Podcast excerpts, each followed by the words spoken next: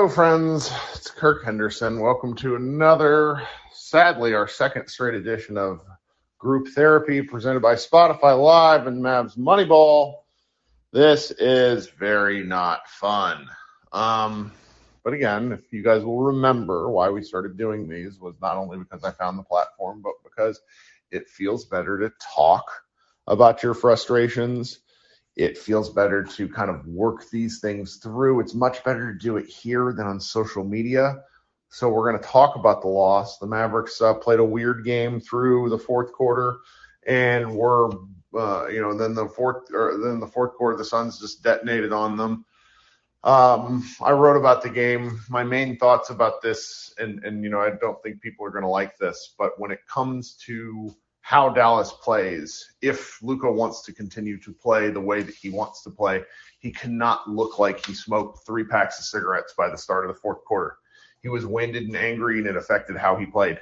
Um, the wind thing is going to matter. If he wants to play like James Harden, he has to be a tank the way James Harden became by like year four in Houston. Luckily, he's young, and he said himself, "I simply have to play better defense." The next thing that I that I covered was how I, I need the real Jalen Brunson to please show up. Um, and the final thing that I question is what the coaching staff is doing, watching Dwight Powell just get maimed and murdered on repeat and expecting it to somehow work out. Uh, the Mavericks lost the opening minutes of the third quarter and the opening minutes of the first quarter, and that's happened for two straight games now. And like if you remove like the Suns detonating in the fourth, that's where the game was lost in, in, in the trenches. And the Mavericks have to do better. And I, I really don't understand what the coaching staff was doing. We've had a lot of praise for this coaching staff and squeezing a ton out of this roster. So I do think it's okay to quit criticize them here. Not saying they're bad because again, I think we're going to talk about the limitations of this roster and some of the stuff that we've known for three years. But I think what they've done is squeezed as much as they can from this group. And I don't really know where Dallas goes from here. Okay, so long list. We're going to talk till we're done, but let's try to keep this uh, relatively brief because I'm sure all of us want to go to bed. Um, speaking of that, I'm going to give my man on the East Coast, Ewan, chance to go first because I'm sure he's tired. What's up, buddy? Hey, what's up, man? Oh, you know. I patiently waited for you to get this going, man, because I was I was gonna go to bed, but I'm like, nah, it's it's 1:30, pretty much 1:30 over here, but ah, man, I don't know what the, I don't know where to start, man. It's like Reggie Bullock was our second leading scorer tonight. Yep, very good. Quite the Reggie game. A second leading scorer tonight. I mean, Luka's gonna get picked apart on defense, but it's like he's gonna look sluggish if you got to carry the offense. I mean, it, it, there's times where he gets in the paint and he has the shot and he try to look, you know, he try to facilitate. But I'd rather just kill a Luka. just just just stay aggressive because clearly the other guys they don't know what to do with the ball at this stage. It's like they're scared. Yeah, yeah, and the Mavericks had to go deep in their bag when Brunson picks up two fouls, Dorian picks up three fouls and the guys who the non-starters actually played a really good game. Yeah. It's the starters outside of you know uh, Reggie couldn't really do much. Yeah, and and one thing about Phoenix, when when when whoever's on the floor, when they get the ball, they go. Like there's no hesitation yep. when they get the ball. Like they you know the ball moves. There's no hesitation. And should I drive? Should I shoot? They make a decision and they do it. With us, it's like wait, should I dribble? Should I shoot it? Should I pass it? That's a team. That's like the entire team too, including Luka down to like Dinwiddie's the guy who I rag on the most about it because it's like he gets the ball and surveys like it's the fourth fourth game that he's playing on a YMCA court and he's tired and he's like, hmm, wonder what I'm going to do.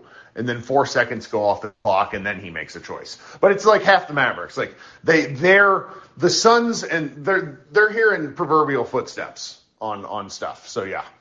I know what you mean. Yeah, I mean, I know a lot, a lot of people want to talk, so but um, Frank, you got to just give Frank Green minutes. Like, don't waste your time. Just give Frank Green minutes. Start Maxi because, like you said, we can't start the game out down 9-0 again because Powell is getting killed. Just start Maxi from the jump. Don't waste your time. Yeah, I completely agree. Don't don't don't don't waste your time. You know, but hopefully home cooking is better. Um, hopefully, that's all yeah. I hope.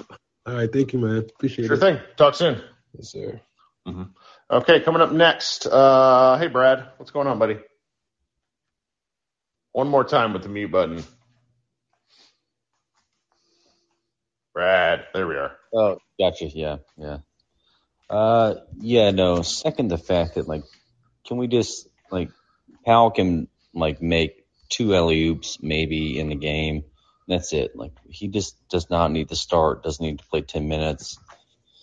Even though Dorian, like obviously, like him getting three fouls in the first quarter was really rough. Um, and then The fact that he was in for the third foul was what really frustrated me. yeah, Like yeah, that's the second time it's happened this playoffs where Maxi got three foul three fouls in the first quarter of game. Was it five? It was three really stupid Maxi fouls in like Well- six minutes. I mean, the realistic problem is like, who else plays though? Like, I mean, you know, like you have to assume like the foul for Dorian tonight, like it was, it was a good foul. Like he, you have to challenge that play, like you know, but we just don't, we don't have the players like to just sub him out and say, okay, yeah, no, it'll be fine because like, uh, yep, we have Josh Green is the next man up, and like you know, I am still a Josh Green fan but like he's also turns out it's not going to be a difference maker in this playoff series. Right. Right. Mean, and then I don't know. This also is showing off like Brunson is the biggest story of like this again, just like the Clippers for last year. Like, I mean, is he really like guy that we're going to pay 20, 20 mil, maybe more?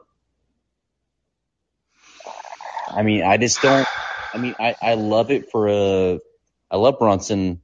I love it for a regular season, but in the playoffs, like he has looked rough against a real defense. Like he had the Yeah.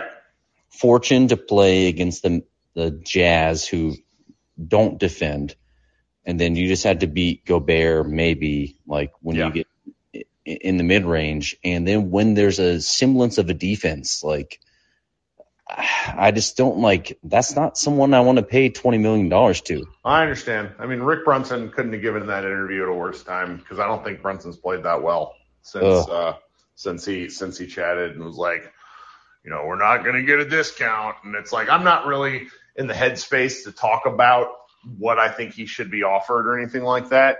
But I will say that this is. People yell at me about this stuff. Like this is a pro. Like I love having lots of followers and interacting with people, but people love telling me I'm wrong based on like very small sample sizes, and it's like.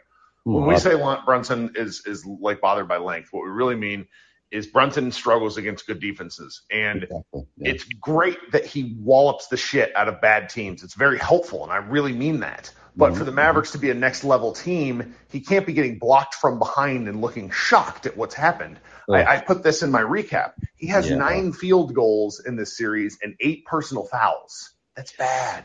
So, so that that's like the issue for me is like we have to realize like at this point like we're not just like a we're not trying to be a good regular season team. Like we're trying to oh thank God we finally made it to the second round. But like we have Luka Doncic like we're trying to be a I don't know championship contender, right? We Yes. have like one of the best players in the league for at least the first half of every game. And like we need someone else to support that. And Din Dinwiddie's not it. Uh, Brunson is also I I just I just think not I'm it. not sure. It's so far. It's like I think it boils down, and Brunson will probably say this himself. He just needs to play better. And I was, I like, I appreciate a lot of the Mavericks post game comments, but Sure. this is like, this is just a real, like, the Clippers were a different kind of problem because the Clippers had two unbelievable players that could blow Luka up, and then our role players simply were not up to the challenge.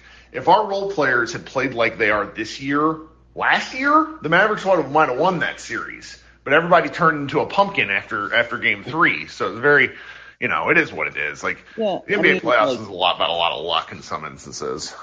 I don't know. I mean, I think also like saying, "Hey, like, guess what? I need to play better." Sure, like that. Yeah, I need to make more money in my job, but like, do I? Like, no, I don't. Turns out, like, I get paid the same. You know, I just, I just don't know. Like, before we sign a guy to like a long term, I mean, you're talking what, like a four or five year deal for 100 and, Yeah. 120 mil? Right. Like, do we, do we, as a secondary ball handler, ball handler for a six foot guy that is going to go against a defense that can apparently contain them if they're not from Utah? Like, eh, you know, it's I just, I understand. it's a, it's a, I mean, eh, and it I, goes. I way don't back think it's going to be. th this is the point, though. It's not going to be as straightforward as it feels. Like no, no, no. I do tend to agree that they're going to sign should've- him. They should have. They should have signed him before. They should have Yes. extended him before. And, that, Yeah. and that's that's not the current. We all we all feel a lot better if he's getting paid twelve million dollars or fourteen or whatever it was. Yeah. Oh yeah. I Yeah. wouldn't care whatsoever. It's like, oh, hey, you know what? Like, yeah, not. But like, that that takes out so much. Like that takes out so many Yeah. options. Just, Yeah. I think that's the the frustrating part to this series. Like you see Brunson struggle. Okay, sure, no big deal. He's only making twelve million for the next four years. Just like Right. Dorian, like I, oh my, I can't believe they signed him in that deal. Thank fucking God before like he played that game like the series against Utah. Yeah, he's played. He's been great this year. Yeah, I mean, he's been fantastic. Like, so, uh, I don't know. I hear you, man. Yeah, Well, thank you for coming up and hanging out.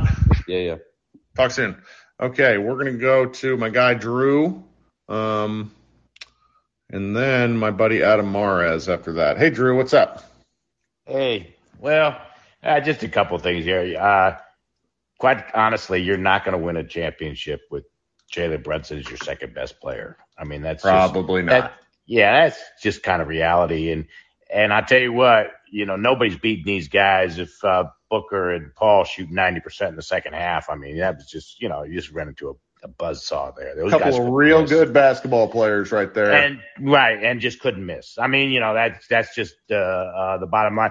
I mean, I, if it's closer, does Dallas have a shot? Yeah, probably. But you know, like I said, that was just uh, you know, I mean, you you ran into a buzzsaw, and you know, that's that's that's kind of it. You know, and uh, you know, we'll see what happens when they come home. I, I'm not saying writing off the series or anything like that. You, you lost two games on the road. You know, now you come home and you see what you're going to do, and you got to hope that uh, those guys don't shoot 90% again. You know, I mean, which you know, which is which is hard to duplicate. There's there's you know there's uh, no question about that, but.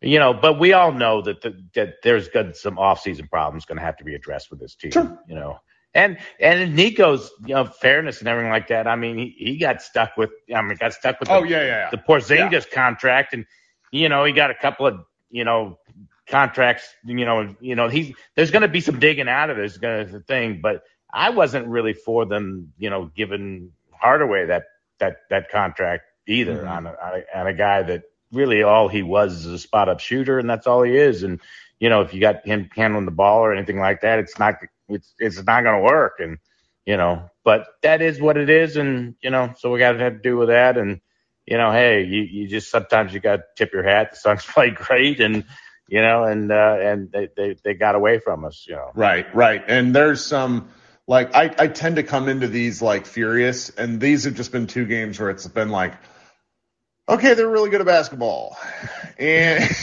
and let's talk Yeah. next week. You know? yeah, yeah. I mean, for for real, it. is- I mean, it it it it, it is what it is, and Yeah. you know, like I said, and you know, and they're exposing, hey, some of the uh, uh, the missing parts of this roster. There's no For no- sure. there's no question about that. So, Well, thanks, Drew. you- yeah, and thanks for letting me talk, and uh, you know, we'll we'll see what happens when we come home.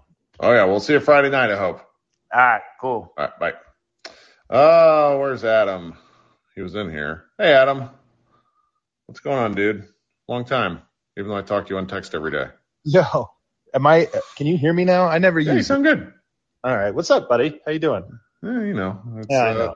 twelve thirty, and I'm not going to go to bed for another like two hours. So The worst, the worst feeling. That's why I popped in. I was like, man, because I gotta say, this reminds me of a couple games. In I'm, people don't know, I'm obviously a Nuggets guy. I'm not a Mavs guy, so I don't want to like insult the group here. But it reminds me That's of two fine. games the Nuggets. One is Game Two this year against Golden State, where Golden State just smacks smacked the shit out of Denver.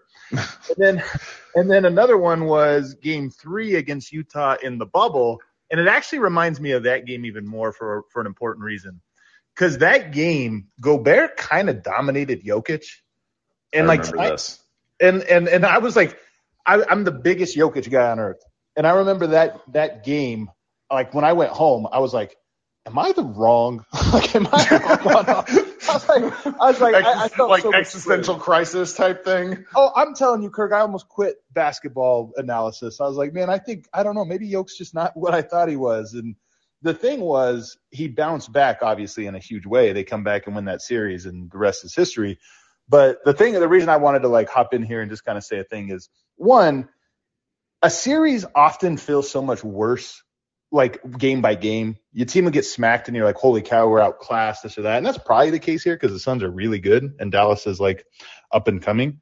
But sometimes this stuff just changes, and all of a sudden, like a series, like, oh, we found something, we figured out why we're bad, and then the team looks like a different team the rest of the series. And I kind of think that will happen in this one. Like watching this, I think Dallas has some things they have to adjust, some things they have to learn. But more importantly, because I see like a lot of the meltdown and stuff, and the, you know, every fan base does the same meltdown after a, an embarrassing loss. Sure. But this was the most Luka cannot hide. Like this is the most Luka has ever been put in a spotlight of Yes. like, hey, you are not good enough, yes. and it sucks. It sucks in real time. But But he said it after the game too. Like he's like, I have to be better on defense. But and you know, let's just be kind here and say Luka and Jokic have somewhat similar. Um, they're they're both. Ah, they both are closer to, to you and me body types than they are to a lot of to, to a lot of NBA superstar Sure. body types. Like they might be strong, but they carry some extra. power. And like it took Jokic getting into prime shape was a several year ordeal, wasn't it? Oh, no question about it. And and really what and, and what I'm kind of getting at here with Luka is there is an alternate universe where this game Mhm. doesn't happen, but the Mavs lose the series in five or four or six or whatever, and Luka can sit back at the summer and be like, "Yo, I averaged 30, 10, and 10 in the playoffs, and look what I did, and this team didn't win." I think this game was so important as much as it hurts because this is one of those games where Luka has to, if he's made of Yeah. anything, if he has championship DNA, he has to be like, "Holy hell!" That team thought I was the weak link Yep. in this, and it sucks, but it can, in the long run, be the best thing for him because we, I, I, Jokic started just coming into camp in shape. Like Luka I like this take a lot. I like this take a lot because, and, and I understand. So some of the guys in their chat they're like, well, it's everybody else. It's everybody else. It's not just Luka. I don't disagree. But Right, there are right, things that are with, like, there are things that are within Luka's control Yeah, and things that aren't. And being in James, like, I, no one's going to like this comparison, but James Harden was a tank in later Houston years before he, like, really fell off. One of the things that nobody gives credit to Jokic about is that he does not miss games and plays a ton of minutes. And Yeah. so, whether or not, if you disagree with me about whether Luka wants to have a 35, 40% usage rate, whatever, if he wants to have ball time, fine. You don't agree with me on that? That's okay. We can agree to disagree. But one thing everyone does have to understand is that Luka, to get anywhere in this league, is going to have to improve his body in real Yeah. ways. And he can do it. He's young. Yeah, how Yeah. old is Jokic? 28? 27. 27. And so I remember there was the start of the year, maybe three years ago, where Jokic started the year looking heavy, out of shape, and like Yep. we were talking, we were like, man, does this guy want to play basketball? Right. Luka's never been in one of those kind of funks. Like Right, he was just right. like so it's like I, I have a lot of confidence that this can be righted. It's just of the things that are within Luka's control, this is this is the thing that I see that's the clearest path. It's a matter of does he figure it out? And with a real off season, with no COVID and other crazy shit happening in the world, I think he could do it. The diet and the body stuff is only part of it though, Kirk, because I, I honestly think like Luka is so talented. Like it's just undeniable how talented he is.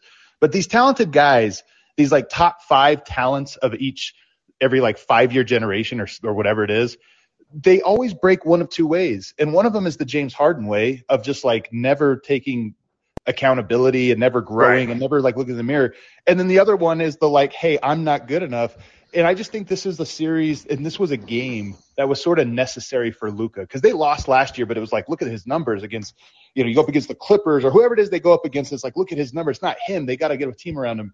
This is one where it's just like he can break one of two ways now where it's like, yo, you also have to be better. Yes, the, the Mavs have to do better at building. This is not Yeah. a championship team. They have to do that, but you also have to be better. And I just watching tonight's game, I was like, oh, this is the moment. This is that one everybody has to go through, and we'll see how Luka responds to it. So I appreciate that's all I that, got man. for you. That's all I got for you. I just wanted to pop in. I'll let you get back to your people, but that was my perspective tonight.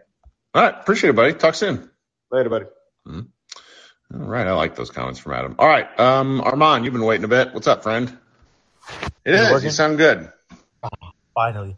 But yeah, um, Adam had a great take. Um, I love that take. But yeah, um, definitely, th- if if there's any off season for Luka to get in shape, it would be this off season, and so hopefully that will be the case. Um, I don't want to make any judgments yet about Jalen Brunson, but he Sure. he he has to like like game three. There's going to be a lot on the line for him, especially with his contract and future with the Mavs. Like he has to has to show up. Um, I'm also looking at this. We've been getting out rebounded like crazy. Um, they shot 65% from the floor tonight. I mean, and it's, you know, there's only so much you can do because they're the Phoenix Suns. You know, this team is built to win the championship. I believe that if we lose this series, they will win the championship. And so we got to figure something out. Um, Jason Kidd has been very good with making adjustments, but we have He didn't yet, make any this game. yeah, we They didn't have, have any adjustments from game one to game two. Or am I wrong? Did you see anything? no, we played the exact same. I don't know why Dwight Powell is still getting minutes. Um, I I don't get why he's our starting center. I don't get why we didn't get another big in the offseason. I mean, I guess it makes sense because you know we did have KP on the team, but if we were going to trade him, we should have gotten a big in return. And I believe that's going to be our biggest thing in the offseason, whether we get him a big in the draft or we get in the offseason, we have to, have to, have to get a big. But obviously, that offseason is what, like three months away, so we can't really worry about that right now. But I specifically remember my wife was driving me to the airport for something, and I was like, r- like we're in traffic, and I was like being an asshole on Twitter and being like, how do we have six centers and I hate all of them? Mm, like, exactly. And then they added another one in Chriss. So they've had seven big men and they can only play two. And really, they can only play one because this is just not Pal Series. No, exactly. I I was saying this to my friends too earlier that like you could literally bring a guy like Robin Lopez and all of a sudden he makes our team better. Like Robin Lopez, only because he's a true center. Like we need a true center on this team. Yeah. And Well, yeah, I mean, that, big men are. It, it- I don't know because they like the, the stretch element of what they need because that that's what was so key about getting Porzingis the hell out of here because he would just clog up. He wanted post, and so it's like if they're um if they're gonna have a center, that that center needs to have the ability to like do a little bit of shooting. no, But exactly. I understand what you mean. Like like Valanciunas over there and um and like what what the Pelicans do, like he'd be I, he'd probably get played off the floor in the playoffs, but like regular season stuff, ooh man.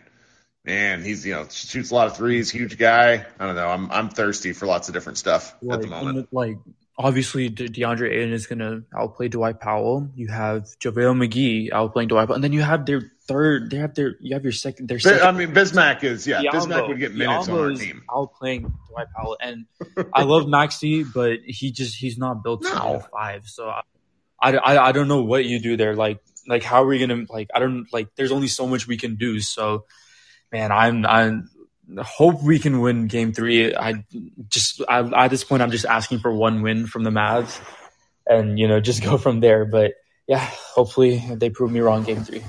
Yeah, yeah. Well, thanks, Armand. Appreciate you waiting. All right, bye. All right, bye. And we uh, Armand didn't his thing didn't work the other night, so it's good we got him up here. Um, hey Chris, what's going on, dude? Hey, Kirk, how's it going? It's going. What do you got? Yeah, so let's not get too down. No. Okay, this- doom. Like my man Bobby was just like, screw this, I'm leaving. That was great, great in the chat. I don't blame him. I'm, I'd be I'm mad saying. too. I mean, the Phoenix, they they're the number one seed. They had 64 wins. They accomplished their goal of getting home court advantage throughout pretty much the entire uh, playoffs, and they took care of home court. There, this gave me some flashbacks of 2008. I swear those last seven minutes, or you know, starting from seven minutes at the end of the game, and Chris Paul's going off. Did did that remind you of 2008 New Orleans Hornets versus the Mavs first round?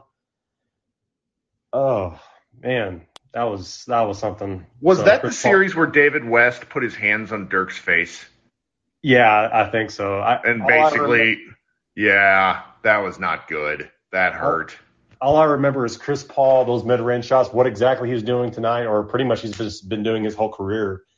It got me so mad back then. I just like I put it first time I ever put a championship curse on somebody, and so far it's lasted. And I've only do that to two other players, Russell Westbrook and James Harden. I'm kind of petty like that. I'm petty. I understand. that. Hey, I understand. my my uh, curses are iron, are ironclad, and I only have it on three players right now. So well, hopefully that keep that keeps up. But you know, it's okay. Let's just go back to Dallas. That that the post the lack of rim protection, the rebounds. Jesus Christ! I just wish we had someone like go. I mean, whatever, just Gobert. I mean, Ayton's obviously playing with the Suns, but someone like that because they're just all these second chance points these Suns are getting are killing us. Yeah. The, I mean, sun, it- the Sun shot 71% from two point range. Dude, they had like was it sixty four point five percent from field goal range period in, the, in this uh this game, and it was like fifty percent on game one. I mean, it, it just like they're not missing shots, and it's just no, it was bad. It was Good real Lord. bad. good lord. I just don't know what to say, but you know what? I'm not even going to be all like, oh, Mark Cuban or Nico, blah blah blah. Dude, guys, like y'all chill out. Like I said on the comment section, like we got rid of KP. That was the first step. Let them do their work in the summer. Give them some time. But this Oh, yeah. You're starting Dwight Powell against the Suns. I mean, you just what do you expect? I mean, Luka's doing Yeah. all he can. It's not like he's shitting the bed. He's he's he's like Well. averaging uh, probably technically right now more than Michael Jordan. Probably He had just a real bad. He had a real bad second half. I, It just has to be said out loud. Like not just the defense, the offensive stuff was bad too. Like Yeah, he, he was, was- committing a lot of turnovers, but I mean Yeah. they're they're making the other Mavs beat it, beat them, and that's it's working. So like, I mean, you're definitely going to have to. I mean, I'm looking forward past the series. You're you're going to have to keep Jalen Brunson. It don't matter. You're going to have to keep him, and if at some point you can maybe trade him, whatever. If some if it, things don't work out, but you're definitely going to keep Jalen Brunson. But unless I had a quick question. I know it's looking past the series.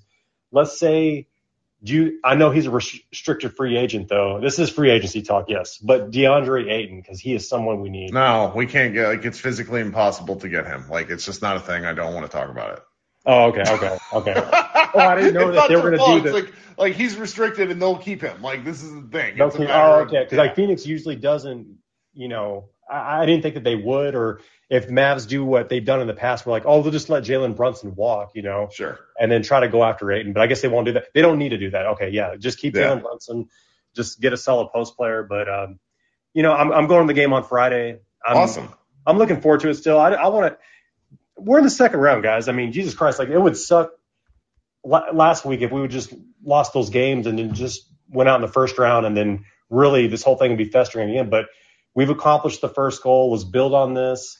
Hopefully in the summertime they can get a solid post player and probably you know do some other things. I don't know about Tim Hardaway Jr., but um, yeah, it's frustrating. Just the Suns are just not missing shots, so they're just Well- have to figure Well, something this, out. this is the thing. Like, yeah. All right. Well, I appreciate you hanging out, Chris. I hope we talk Friday. All right, I appreciate it. All right. Um, just before we get out there, everybody saw this for all about stat, right? The Suns went after Luka 50 times as a screen defender and scored a casual 1.72 points per chance. Like they, they scored. I was doing, I was trying to do the math on this, but it's, it, they scored a lot of points on Luka is the thing. Okay. Uh, let's go to Jose because I bet Jose wants to go to bed. What's up, man? Oh man, I'm glad you brought up that stat about Luka getting cooked on defense because when I pointed out on my Twitter feed, I get told that oh, it's not all on Luka. Like I'm not aware that Luka and his teammates aren't at fault for this loss. Like Luka has to have some type of effort on defense in order for us to stay in games. I'm not saying Luka needs to be an anchor on defense and he needs to be, you know, the offensive juggernaut when when he plays, but calling Luka out on the little things that he doesn't do well throughout the entirety of a game is not putting the blame on Luka No. for the loss. Yeah. Like yeah. I got really frustrated. There were three possessions in the fourth quarter where Chris Paul got by him like he wasn't there. It's one thing to get beat. it's another thing to to to to do what Donovan Mitchell was doing, which was basically running an escort service to the rim. And Luka did that a couple of times tonight. And it's because he was tired. It's because he bears the all like all these things are interconnected, all of them. And it's gonna happen until Luka. It's the same thing's gonna happen to Trae Young. Same thing happened to James Harden. Remember when when the the, the Blazers beat the Rockets? Um, like like this sort of stuff happen. Like you're just gonna get picked apart until you prove that you can handle it. Exactly.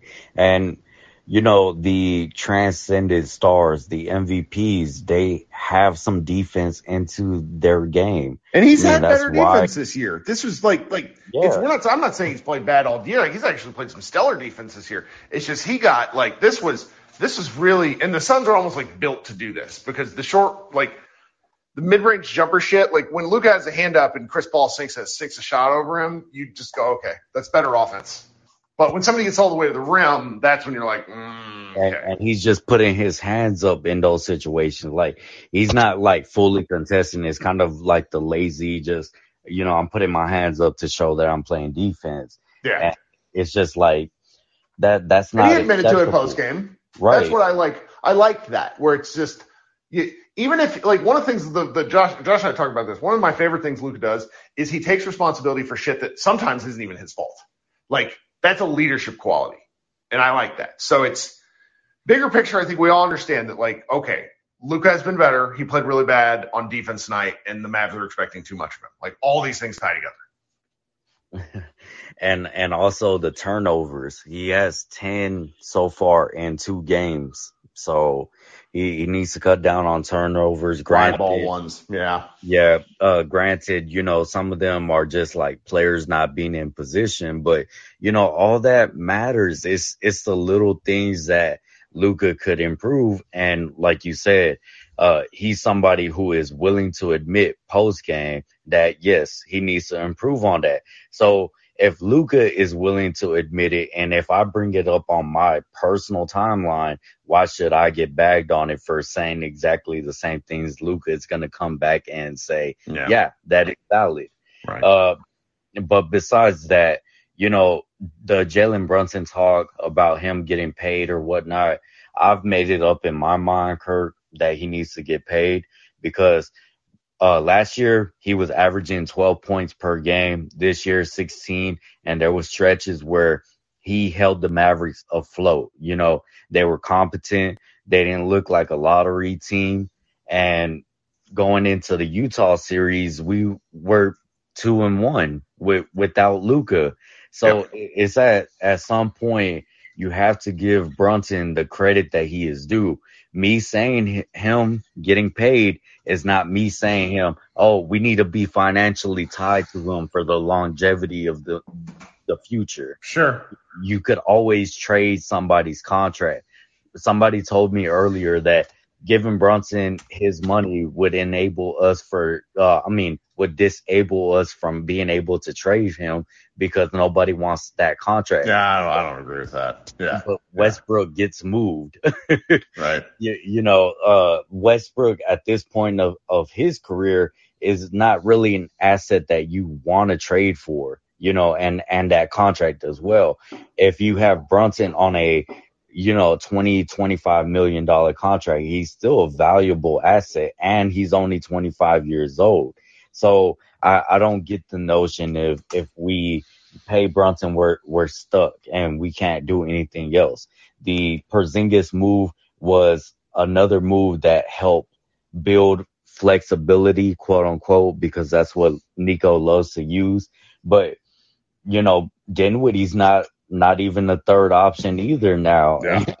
and he hasn't been in, in the playoffs. And I really thought game six of the Utah series, he would actually start turning that around. But, you know, yeah, he had some, some nice makes today, but it wasn't enough.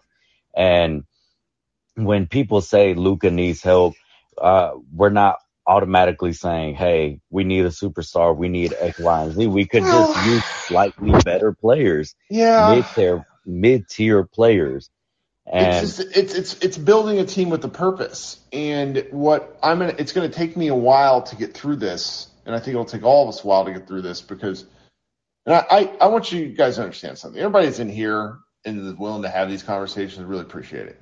But I think that for the longest time, we were all sold bill of goods by the Mavericks that never really panned out in the way they told us. They told us everything. Ah, we're the smartest front office. Blah blah blah. And since most of that front office is now left, you know, the cap guy is retiring at the end of the year. I'm not sure what. Yeah. You know, and then there was everything with Donnie Nelson. We don't need to rehash it, but it's just team building is not a thing that's done in a year. And the Mavericks have everything they've tried since 2018, since drafting Luka and Jalen, everything they've tried has has either been kind of like panned out as boring or or it didn't really like improve the team or it made them worse while Luka got better. So it's like at some point things just have to start hitting. I don't know. Maybe I'm wrong. I, I, this is this is one of these late nights where I'm just tired. Right. Uh, uh, I'm tired. Uh, but you know, we have game three and we have game four in Dallas. You, you know, as much as tonight hurt because tonight was just like we were there and just completely got wiped off the, the court. We got outclassed. Uh, Devin Booker and Chris Paul are mid range shooter, uh, purists. You know, them guys, when you get them in the mid range, it doesn't look like they're about to miss. And, you know, Chris Paul is just putting Brunson, uh, Luka, Dorian, whoever is guarding him, he's just putting them in a blender with his uh, post post game moves. Yeah. Like it, it's just it's phenomenal to watch, and this is why they're the number one seed. This is why they have a good chance of winning the damn championship. Uh, you know, 50, 52 and 0 now, or 53 and 0 now, going into the fourth quarter with a third quarter, uh, leading throughout three quarters. That's impressive. Like we have to really look at this Suns team and just realize that they're talented, they're better, they're physical, and this series was going to be an uphill battle from the beginning. And you know, one, one last thing, Kirk. I'm sorry if- if I'm Sorry, taking up too much time. Uh, but s- some people were saying, "Oh, the Pelicans took this team to six. We could easily do that." But also, I had this notion and I had this thought that this Suns team was going to try to replicate the 2014 Spurs when you know the Mavs took them to seven, and after that, it was pretty much a clean sweep for everybody else in front of them. For and sure. I, and just by the talent that the Suns team has right now, I think that that's gonna e- end up leading them to a championship. But uh, Well, thank you, I man. appreciate you, Kirk. Have a good yeah. night and You get too. you some rest. Well, we'll, we'll get to it eventually. I did want to address so my man Charles, who is a regular listener, appreciate you, Charles.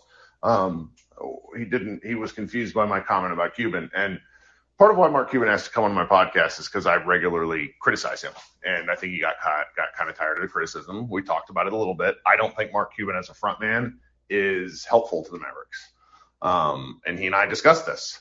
He disagrees with me. It's his team. I can't really do much about it. But I posted an article in the chat that basically walked through the last 12 years of him and his forward facing stuff that adds up into why I don't think him being the face is all that helpful.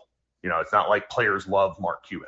Uh, he has said some crazy stuff over the years that you guys have probably forgotten at times. Um, and it's just, I, I, I, I, he's, you know, and then with this stuff with Donnie Nelson and the way that all this stuff that has happened over the past several years, like I, I really question a lot, you know, Haralabob and the things that he says, whether it's true or false, there's everybody has their story. There's enough nonsense that's gone on between the sexual harassment and the, the keeping the, the team employee who had assault charges. Like I really question elements of what this team has done over the years. And they've lucked, they had Dirk for 20 years and now they have Luka. And like those things paper over a lot of problems because those are the hard things. But anyways, as we build with this team, that's just why I made that comment about Cuban. It was just, it's a thing. It's kind of my deal. I've tried to shy off it a little bit because I think people are tired of hearing about it from me, but that's why I wrote that piece. Um, okay. Tyler, what's up, dude? Oh man, that sucked, didn't it? It did. Well, I remember telling you last time we were in this space that uh, the Mavericks don't have the spine and the guts to take Dwight Powell to the starting lineup. And it turns out they did not, as I suspected. Yep. It, it's just disheartening to see that. It, I don't know. I don't know what kind of dirt he has on a new coaching staff, and also the front office, to where that he has to have some sort of dirt. It's just unbearable. They're putting Yeah. him in a bad place to succeed. It's putting us not in the best position to succeed. It does nobody any good. But but okay, I think we and, and Josh and I did this in the podcast where it's like we're a little bit frustrated right now, but I still think we have to give credence to the fact that they they finished as a top four seed. They're in the playoffs. They're in the second round. It's really that to me, this roster as it's built right now has absolutely maximized, and they can't do anything else. They might steal a game or two still. I still think that's possible, but it's it's it's just the Suns are such a contrast, and it makes everything else feel worse. Well, if it makes you feel any better, if we would have beat the Kings, the Thunder, or the uh, the Wizards while they were tanking, we'd be playing the the Grizzlies right now. I know, right? They're yeah, but it's like, do you remember how last season the Mavericks like lucked into the fifth seed just by a series of tiebreakers, and then of course the Clippers were like, oh, we want to play those guys. So it's like you, you never can, you can't, you don't have a lot of control over this stuff. It stinks. No, no, it's just you know, it's the the what could have been. Hindsight is twenty twenty, but ah, just I'm a little bit more pessimistic than most. I, I I'm in a group chat with a bunch of my friends and they sent me a, a chat at the beginning of the fourth. They were like, "So how you feeling?" I was like, "Uh, terrible." Yeah. And then, of- like, you could just see that Luka was a turnstile, and there was just nothing that was left in the tank. So Oh, they just didn't have any. Like Chris Paul was just. It's just at some point you throw your hands up. We've seen Luka do that to teams. Like Luka did that to I want to say the Chris Paul Rockets when him and James Hart like I think it might have been the Hallelujah game actually, where he was terrible all game and then just went nuts for like a minute and a half and buried the Rockets. yeah, that eleven in a row stretch or whatever. Yeah, Yeah. I mean, it's just hard because I've heard it on a variety of like either Twitter or even like the follow Damaris podcast. It's like, well, you get a hand up and you just hope that they miss some more. Well, Yeah. hope is not necessarily a strategy that's going to get a series done, especially being down 2-0. So, yeah. I mean, we'll just see what they can do, but I'd be happy if they uh, make it a gentleman at this point. I get it. Thanks, buddy. Thank you. See you Friday. Yep. All right. Uh, let's go with the Sean. Hey, Sean. Hello. How you doing? Hey man, I'm I'm doing well. Uh, just kind of reeling from this game.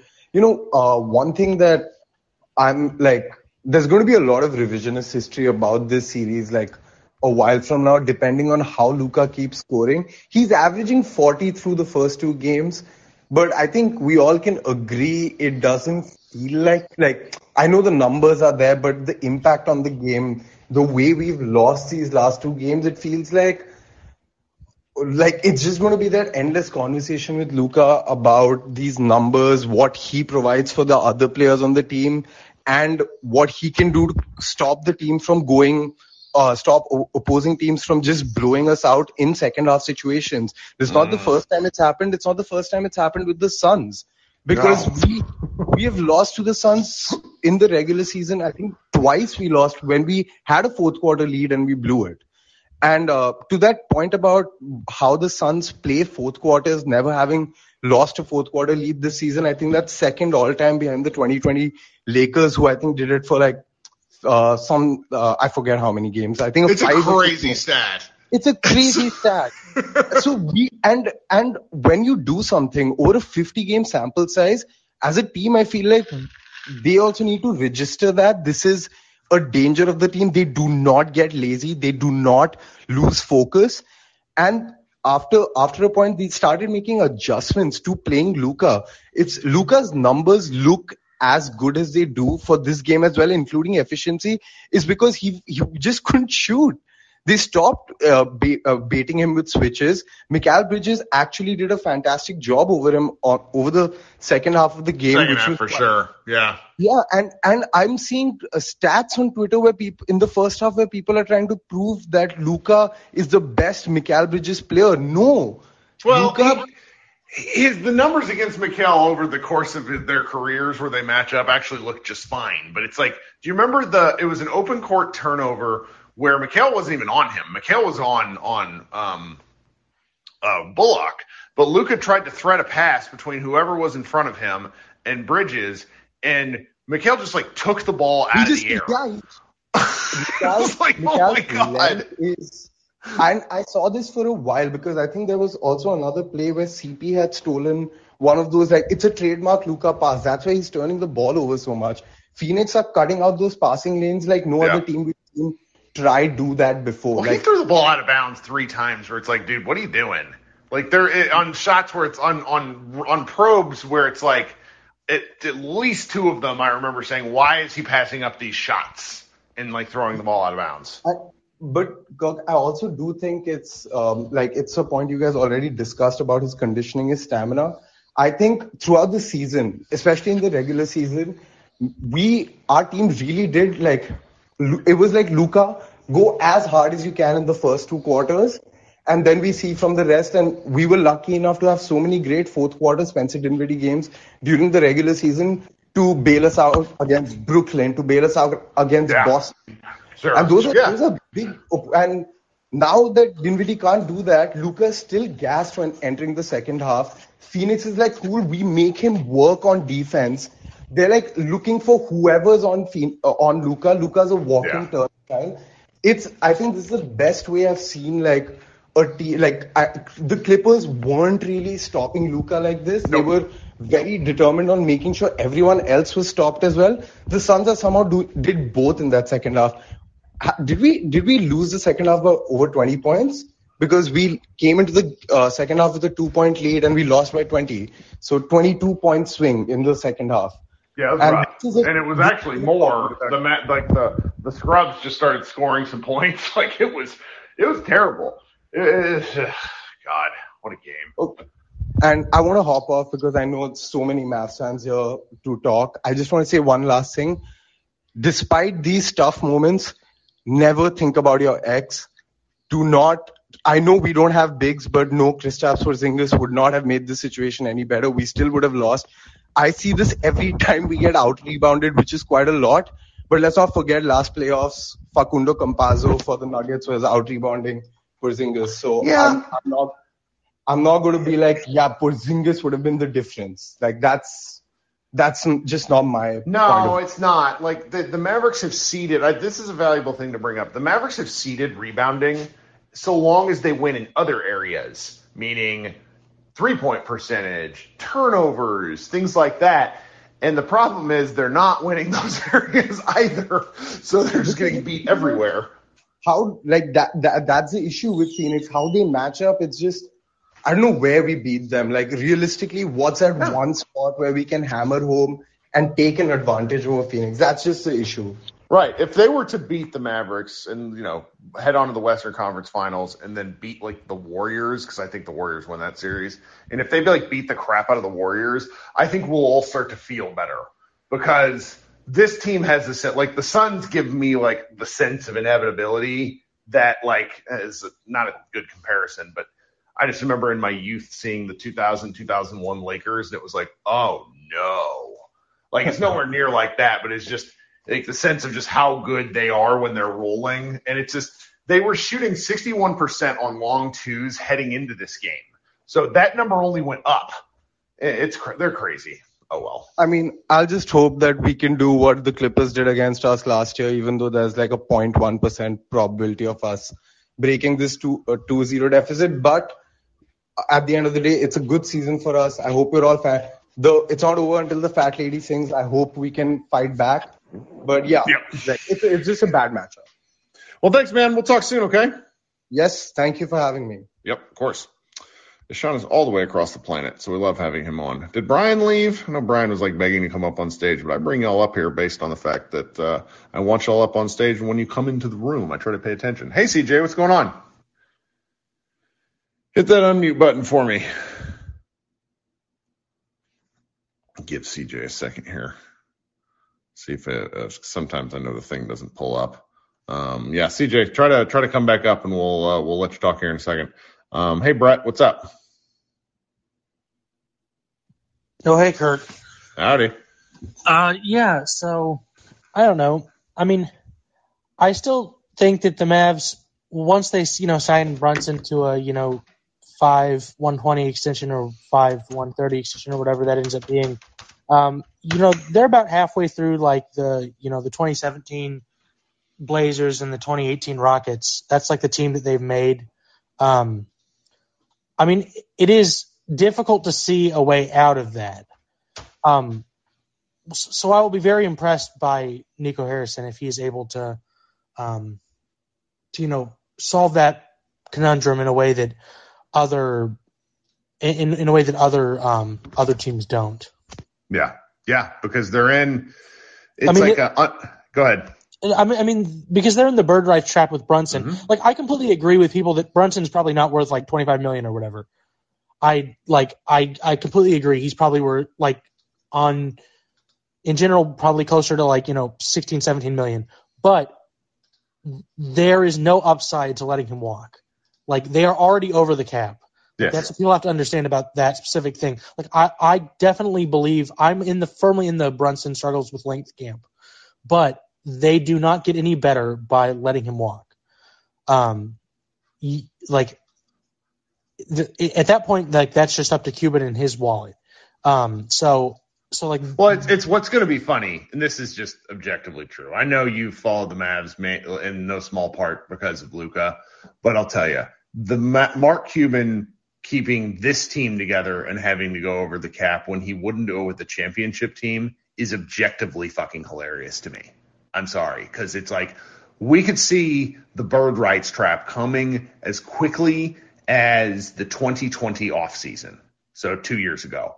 2019 was a little bit different. The Mavs swore they had a plan. They were really what they were doing was caping for Giannis, and it just didn't work. And now they're stuck because we were all collectively, we were convinced as a group that they were going to trade Finney Smith, Maxi, Brunson, a collective group of guys on reasonable contracts for something. And they never did because nothing materialized. And now with two of those three guys who are both very good, this is not a criticism of either one of them, but it's just when you have like like they're having to pay those guys, and then you look at the rest of the Mavericks books, Luka's going to be making something like forty three million dollars next year. It- and then Tim Hardaway's making 17 and Spencer Dinwiddie's Bertans and yeah, it's like they like the, the I want to say their cap guy is retiring, and you know they kept talking about like what a good job he's done, and like I don't mean to kick a guy on his way out, but I've seen no evidence of that. Like the Mavericks have not been a smart cap team; they just didn't spend. That's different. So it's like now they're kind of put in this position of having to spend, and they're going to have to wriggle their way out of it because again, we owe a pick to the New York Knicks next year. Um, and it's it's like the, it cannot be missed like properly stated to where I don't want to say the Mavs have done a bad job, but I will say that a lot of what they've tried hasn't worked. And so we're just in this pickle where we have a generational player and not real clear paths to team improvement. Yeah, I mean, there's not there's not like an easy way out. There's not you know any kind of pick or you know like you know money you have in free agency with which to add. And, I was saying earlier, um, in the chat that that you know the Mavs do need genuinely a second like you know top 15 or 20 player in the NBA. That is how you win a championship. Like that is how every like NBA championship is won. Like you don't you don't necessarily need you know like a big three kind of situation, but having one great player and a bunch of players who are you know decent to good is is a that's a great way to make you know to to get home court advantage every year for you know a decade and then not win a championship. Mm-hmm. Like and and that and you know that's not a the worst thing in the world, but if if you're like the, the question is is your goal to win a championship, and with like when you have a player who's like a top five player in the league, that kind of has to be what your goal is. Um, and and so that's the issue with as you're talking about, you know, when they decided, you know, they wanted to, you know, keep that space open for Giannis, and then there wasn't a plan B, and then Right. basically from that point on, they just kind of made some like tiny marginal moves until the point at which the previous, you know, regime got, got Well- thrown out. See, and this is where you weren't. I hope you weren't around for Plan Powder in 2011 where I lost my fucking mind. Granted, I was in my late 20s and didn't do any of this writing stuff yet, but like what they did with Giannis is the exact same thing. Exact same thing they sold the Mavericks fans after they broke up the championship team. We're going to go get Chris Paul and Dwight Powell. That's what's going to be next. They both want to sign here and play with Dirk. Guess what? Didn't happen. Okay. So the fact that they ran into that and then they did it again in 2016 where they told everybody they were going to sign, uh, this is amazing in hindsight. Um, Mike Conley. Oh, no, it was Mike Conley and Hassan Whiteside. Okay. And that was, the, I think that was the year after DeAndre Jordan. Um, there's been so many hilarious whiffs that, granted, they all kind of worked out because I think those teams might have somehow been worse. But it's then when they get Luka, you you luck into Luka, and you know Haralabob has kind of been hinting at this, where and and I don't know how much to believe Haralabob, but it's it's funny, and we're here late, so I'm sorry guys, we're just gonna talk. But it's like Haralabob has been hinting that the Mavericks didn't seem to understand how good Luka was, uh, like well into the second Yeah, when- half of his when- rookie season. when he when when he tweeted that thing today about how he was saying like midway through the season they were having him do like a deep dive into like was was, Was uh, yeah, DSJ was like better a better player? initiator than Luka and I was like like if you're ha- if they were having that conversation any point prior to like the draft like Yeah. that's that's just like a real indictment of And, and you know, it's like so how much of this stuff do we like? He's dropped enough of this stuff to where I have to believe some of it is what I'm gonna say. And so it just it gets you to this point to where they headed into 2019 and they did not understand what they had. And to be fair, 2019 the, that that was rookie Luka's second year. The leap he made from rookie to second year was unbelievable and nearly unprecedented. So it's like it's too hard to kind of hold that over their heads. But they wasted artificial cap space that year, and then they didn't sign anybody, and then they didn't do it, like they just haven't really done a ton. And it's it's it's gonna look terrible because when you don't do well at free agency and you're bad at the draft and you have sent picks off in trades that did not work out the way you want, there's just not a lot of avenues for team improvement. So like I really feel for Nico and I really feel for Michael Finley. They have a real uphill battle here. Yeah, I mean, I mean, in terms of teams that have done poorly prior to you know, you know, their the the you know your your superstar second contract, like the best case scenario is like you're like the Bucks last year, um, but that took you know a a number of things going right for them. Um, one of them being you know a, a pretty a pretty weak playoff field in general, I would say last year, but but but but in general, like it's difficult to get that to get that opportunity back. Um, I mean, I, I think they can definitely you know make a trade, you know, for someone like in, in eventually for someone like Gobert or some similar level player. Um, but then the question is is are you better than the Suns over the next couple of years? Are you better than the Bucks? Are you better than you know whatever the, the Yep. Heat, the Sixers, etc. It's tough, man. It's a tough deal. Wow. Listen to this stat. Coop, uh, this is from Chuck Cooperstein. Chris Paul in five games versus the Mavs in the fourth quarter this year. 45 total points on 18 of 32 shooting. I mean- I mean, really for- good. I mean, I've always been a like I'm a, a hater of Chris Paul in the sense of like I respect him as like a great player, but like this year I've just been I've just been like astonished. Like like like I was just terrified of playing the Suns just for that reason that I got like it was so far early in the season, but I just like in my mind remembered like this is just what it's like. It's just he's just not Yeah. gonna miss. For sure, man. Well, you have a good night. Well, thank you for hanging out. We'll talk soon, all right? Thanks. Mm-hmm. Mm. Uh, hey, Josh. What's going on, buddy? We're going to get to everybody, by the way. So if you're here, hang out. What's going on? Hey, Kirk. Uh, well, um, I I had I had a, a few reactions to the things uh to some of the stuff I heard here. One is uh I don't think a big is the is a solution. I think I think we don't have a second or even third person on this squad that is sized correctly, but it's not a big. We we could use somebody like a Khris Middleton, uh, uh, Brandon Ingram kind of mold, a guy who will consistently put up, you know, uh, twenty. Um, and and grab seven rebounds. Well, this this like was that. this was me being mean about Bain all year because I love our, our guy Drew who probably went to bed is you know I've been arguing about about Bain all year and it's like well you know we, we give these guys time Josh Green like go like most guys don't score to like like very seventy five percent of all NBA players score less than ten points a game so it's like scoring over ten is hard scoring over twenty is extremely difficult and that's where it's just like the Mavericks have just not gotten the guys that that could have it's it's during team building they just haven't had it. Like Dorian, interestingly enough, has become a much better scorer the last several years, but they don't really the reliability options have kind of gone out the window. Where Brunson was really good at it, but it's just in these games he's he's it's just it's not this is not the series for him. No, and he's also, you know, I mean, I love him. And I love D, you know, I love DFS, of course. That's different because DFS is an undersized. I love Brunson, but he's undersized.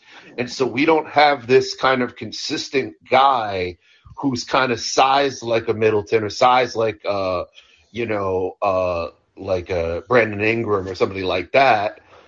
Secondly, uh, you know, yeah, I would be pretty, I would feel pretty shitty on defense in the fourth quarter too if uh, if I was carrying the load that Luka is carrying, right? Because he doesn't have that second guy who's sized properly to do that and who's dependent, you know, dependable and consistent. So, yeah, he got hunted, and I think it's all well and good. I, I really like, you know, Maris's point. You know, it's like, yeah, this is a lesson, and he's going to improve, and he's young, so so that's definitely going to happen. Thirdly, um, by the way, the Suns are scorched earth scoring in this fourth quarter here. The Mavs put up a good game. Fourthly, you could just as well see the Suns going up against the Warriors and the Warriors scorching them into the sun, right? Yeah. That's a possibility too. But it's also a possibility that the Grizzlies, you know, kind of kind of keep running really hard at the Warriors and then the Grizzlies go up against the Suns, and that could be interesting. But the Mavericks, a lot of it's about number, you know, like chemistry, like styles make fights. The Mavericks playing the Grizzlies, uh, they match up really well with the Grizzlies. The, uh, you know, the Suns have just had the Mavs number for a long fucking time. Yeah. I mean, j- just like you were saying, I mean, I've been watching the Mavs forever, and and it's been a fucking long time since the Mavericks had decent splits against the Suns. I, mean, I, I keep making this joke, but I honestly don't remember the last time the Mavericks beat the Suns, and I feel like it was when Dirk scored 50 points on Tim Thomas, like like in the playoffs, like Western Conference Finals. Like it's been a lot. I feel like it's been forever. Right, because it feels like somehow there was some sort of like curse once Nash, you know, left. Right? Yeah. It felt like it felt like somehow we could never fucking win against the Suns. Now, mind you, uh, this is game two on the road. And if you're old school, you remember that playoff series don't become a series until the road team wins.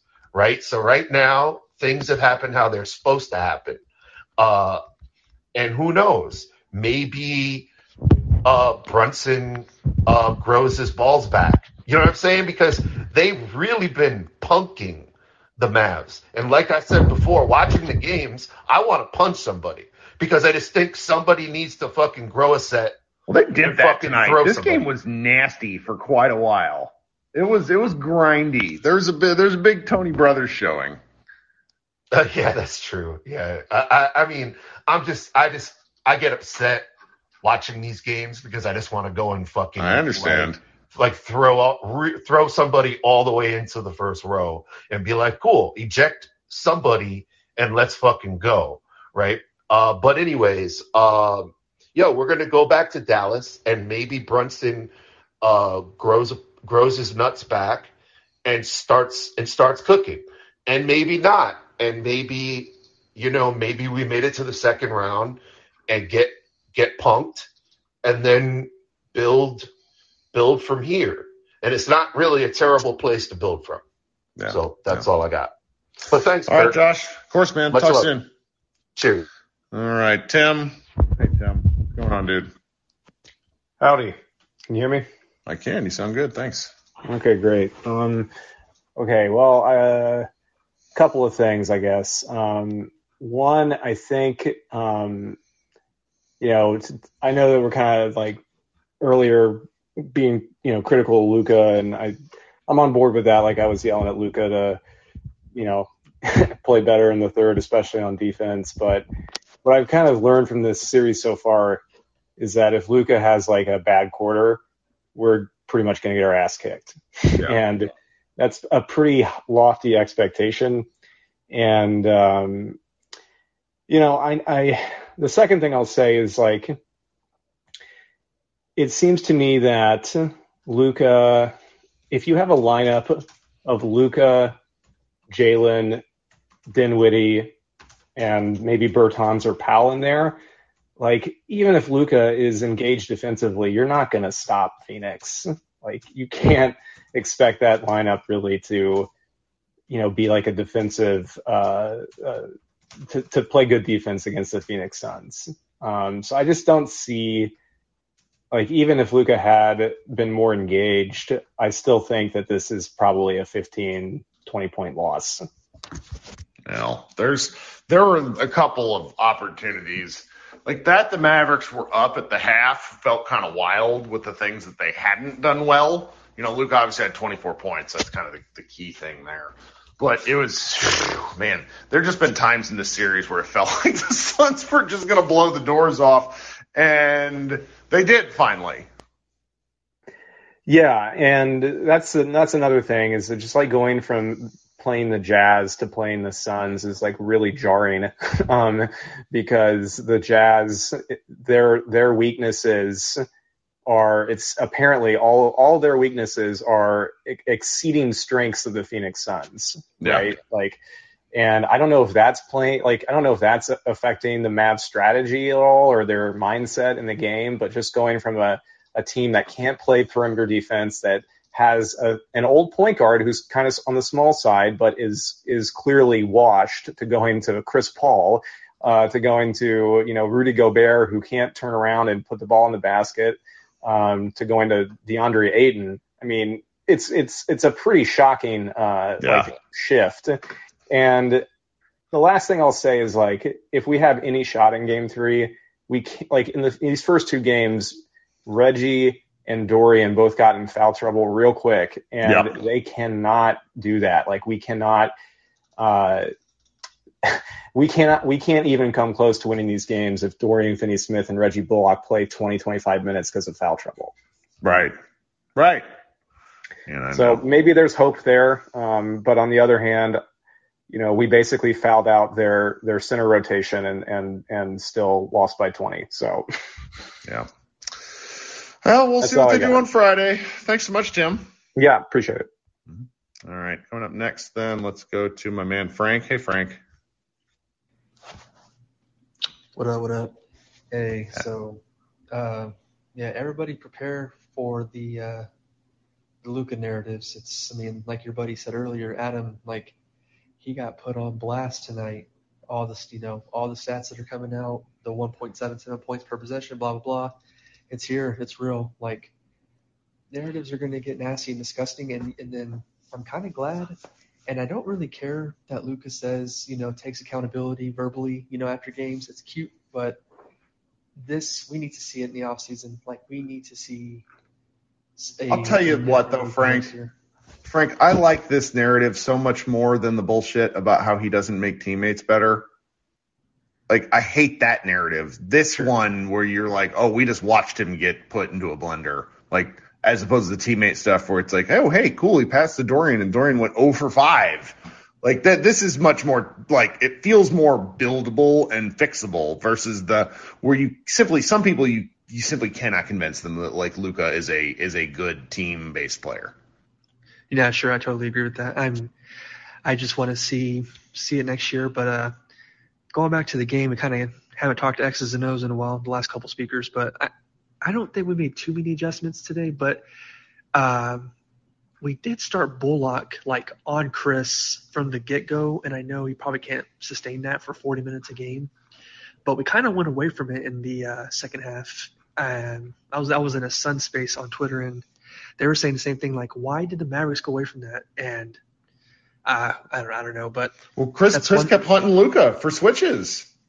That was part of it, and and I think when they when they finally started sending two guys and Chris Paul, that was when things got really nasty, um, where they just started like absolutely raining threes. Like these Suns are just really good. No, definitely, definitely. I get it. I just, uh, even if it means put, I'm not even gonna insult the the space with saying put Frank in or put Josh in there, but just finding a way to keep pressure on him and finding a way to make him. Guys, oh, hold on. I'm going to talk to the chat. Uh, this is y'all are making me mad at this. Criticizing someone is not pushing a narrative. Learn what criticism is and learn to take it. Good lord, people. Luka can be bad at defense. He got scored when they attacked him. Guys scored on him 86% of the time. What are we doing? The, the, this data's available. You watched Luka get escort him to the rim. It's okay. He had a bad game. Sorry, Brent. Go ahead.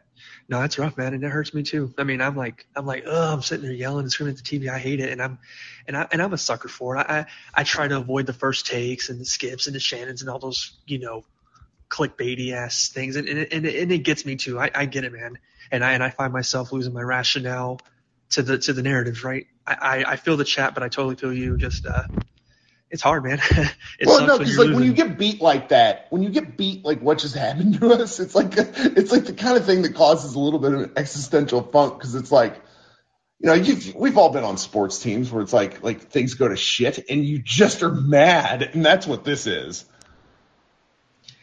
Yeah, I hear you. I I feel like I had more to add. Uh, your buddy, I, I really like that guy's point though, man. I, I really hope this helps. Uh, if, I hope he cares enough to, Luka. I hope, he cares enough to really make some changes, you know, to his body next year, and we can see some real physical change in uh in him. And then I'll end with the JB thing. He's gonna get paid. We, we're, you know, the bird rights trap. You know, we're we're dead. We got to we got to pay him. We, we're not gonna let him walk for nothing. We're not gonna purposely make our team worse next year by just letting him walk. So at a minimum, we'll sign him to whatever the hell the deal is. Who cares what the number is at this point? And then at best case scenario, you know, um, we get a sign and trade or something. But he's gonna be here next year at a minimum. Um, yeah, that's pretty much it, man. Thank you. Oh, hey, I was on mute. Appreciate you. Thanks for coming up, Frank. All right, let's go to Jim. Hey, Jim. What's up, Kirk? Oh, you know. Yeah, I know. Um, so I just want to preface what I'm about to say with um, I expected the Suns to either gentleman sweep or sweep the Mavs. Um, just based on previous matchups this season. But I wanted to point out something.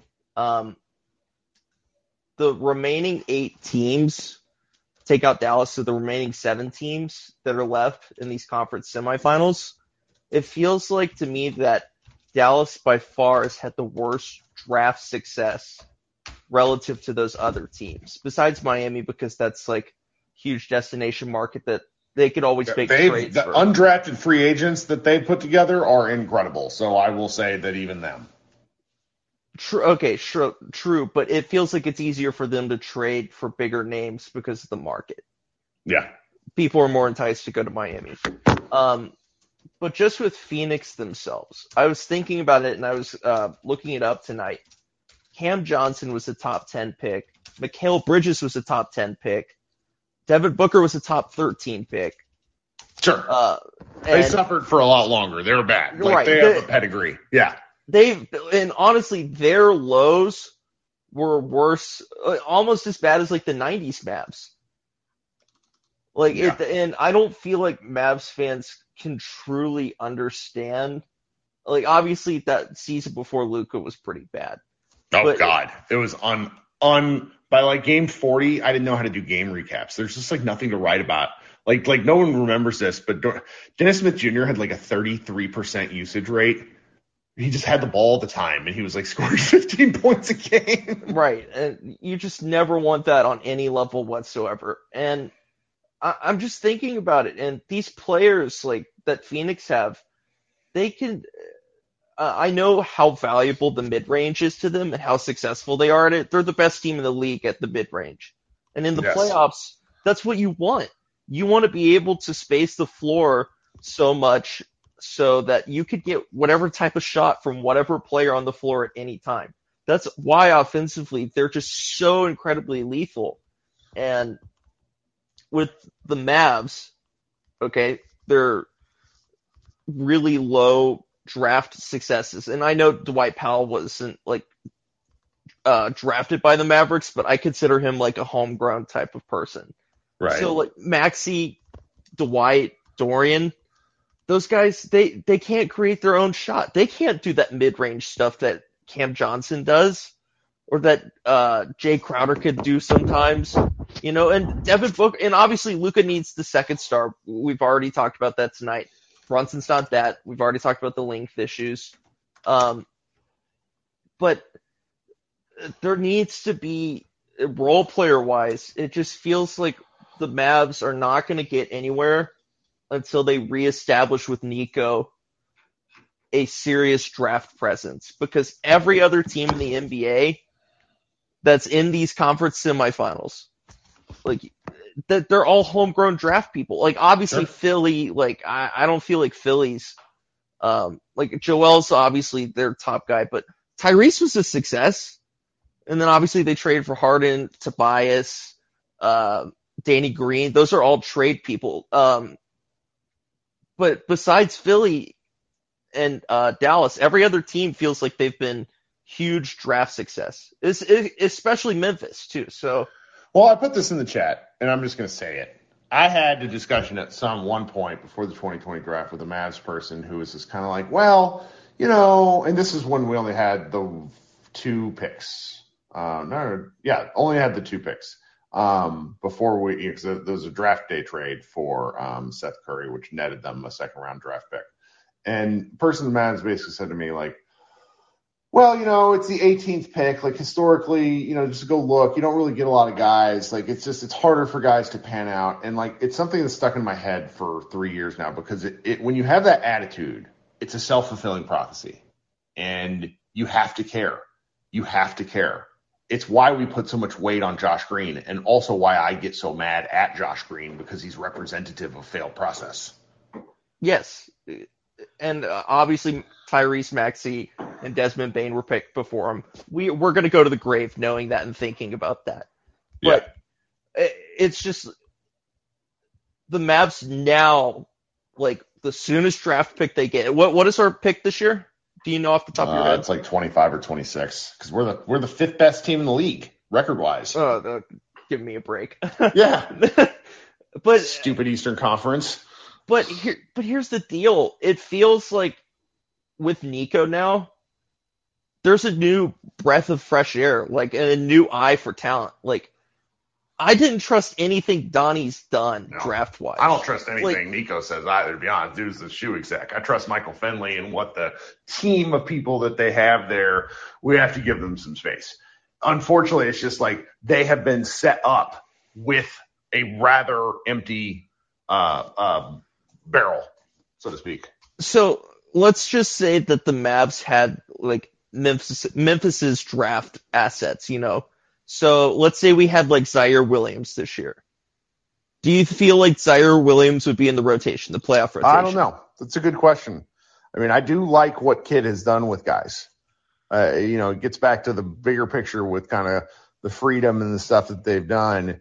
It's just, it's, it's, I don't know. I, I wonder, you know, one, if I ever get Cuban on the show again, I would, I think I might ask him if he would have parted ways with Rick Carlisle like 2016 or 17, just to, you know, Dirk was still on the team at that point, but it's just, the Mavericks were were slowly drowning, and by doing that, they really just they they did a lot of just stuff for next year. I mean, you can go figure out the Mavs cat like like pick situation. Um, it's ugly. They've sent a lot of stuff away. Like, Right. they don't have a lot of assets for a long time. and they never fully tanked enough to actually get what Phoenix has gotten by really hardcore Yeah. tanking. So Yeah. it's. But do you have hope draft wise? I mean, it, the 2020 draft was one we're going to be talking about for a long time because you had three bites of the apple and you didn't come away with a single functional player at this point, even though Josh Green is in the rotation. I love how many people will tell me, ah, I think Josh Green's got something special. To be perfectly honest, I don't care anymore because whether he could be whether he could be special now, Luka's contract like Luka has, you know, it's it's what everyone in the in the chat is fearful of that Luka around three years from now into his, you know, that'll be his, I think his five year extension starting next year, but the last year's player option starting in about two and a half to three years. If he gets unhappy, like that's challenging because that's when the Mavericks start to have to do, you know, mortgaging their future to make him happy. And, you know, if Josh Green's good in five years, like that just doesn't matter to me. I don't care. Yeah. I care about winning now. And and a lot of people don't seem to understand that that's the timeline of this, where it's like this Mavericks team right now, everybody's 29 or 30 except for Brunson and Luka and Josh Green. Like right. that- They're inexperienced, not young. Yeah. Yeah. Whatever kid said the other day, and I think he clarified it again. yeah. Like they're not a young team. They're just inexperienced. They're not an old team. They're just yeah, they're they're slightly seasoned, and this is a good year for them. And they probably have one more year with probably four or five of these guys still back. I think they're going to move some stuff, so we'll see. Yeah, it, We'll see. by, by all means, this year was a success in quotes because we got out of the first round, and also with the Porzingis trade, Zach Lowe said this on his podcast too. Like he he never thought that like the or he said that the Mavs ceiling was lower this year back in like February. He doesn't see that anymore. I still think that this ceiling for the team is lower technically because you don't have a second star. You Well, don't this have is like a- the highest possible. Like this is they've outperformed my expectations following the trade in every way imaginable. It's just right now I have a hard time seeing them be getting any better than this. Right. And, and honestly, Jason Kidd's done a wonderful He job this year. Outperform expect- expectations. So No, he certainly has. Well, thanks, buddy. Let's talk soon, okay? Yep. Yep. Sounds great, Kirk. Yep. All right. Uh, Mr. Pry, sorry, everybody in here, y'all are all amazing for waiting. I'm going to get to everyone because I appreciate you hanging out with me. Oh God, Kirk, you. Okay, cool. Yeah, uh, wasn't ready for it. Um, I did tell you you were next. I mean, Mavs weren't ready for anything tonight, so you know, Yeah. it, yeah, it is what it is. Um, man, the first thing that I feel like there were issues with, and this is from someone who like, you know, I did high school sports, I covered uh, college sports, you know, as a journalist, and man, dude, it is it is all about belief and the way that we came out in that first quarter especially the first like six minutes of that first quarter, dude, it was pathetic. Like, you know, I saw guys looking over their shoulder, guys who were like, oh, you know, like I saw Luka pass up shots where I was like, dude, you hit that in the regular season and you would hit that no matter who's against you, just hit it. And oh my God, it was so frustrating. And I'm not saying it's the reason that we lost tonight. There's a lot of reasons why we lost tonight.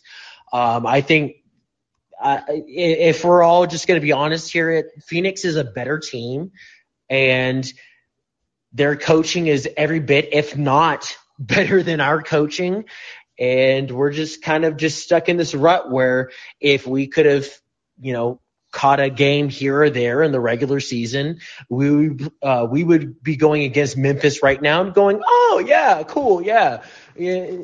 We're we're gonna go to the to the Western Conference Finals and get stomped by the Suns in the Western Conference Finals and feel a lot better as a team. Yes. Um, yes.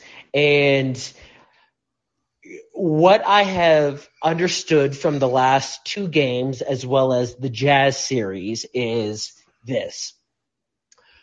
Dorian Finney Smith, while he did not have he did not have a good game tonight, and it's not his fault. There were some very soft whistles against him tonight.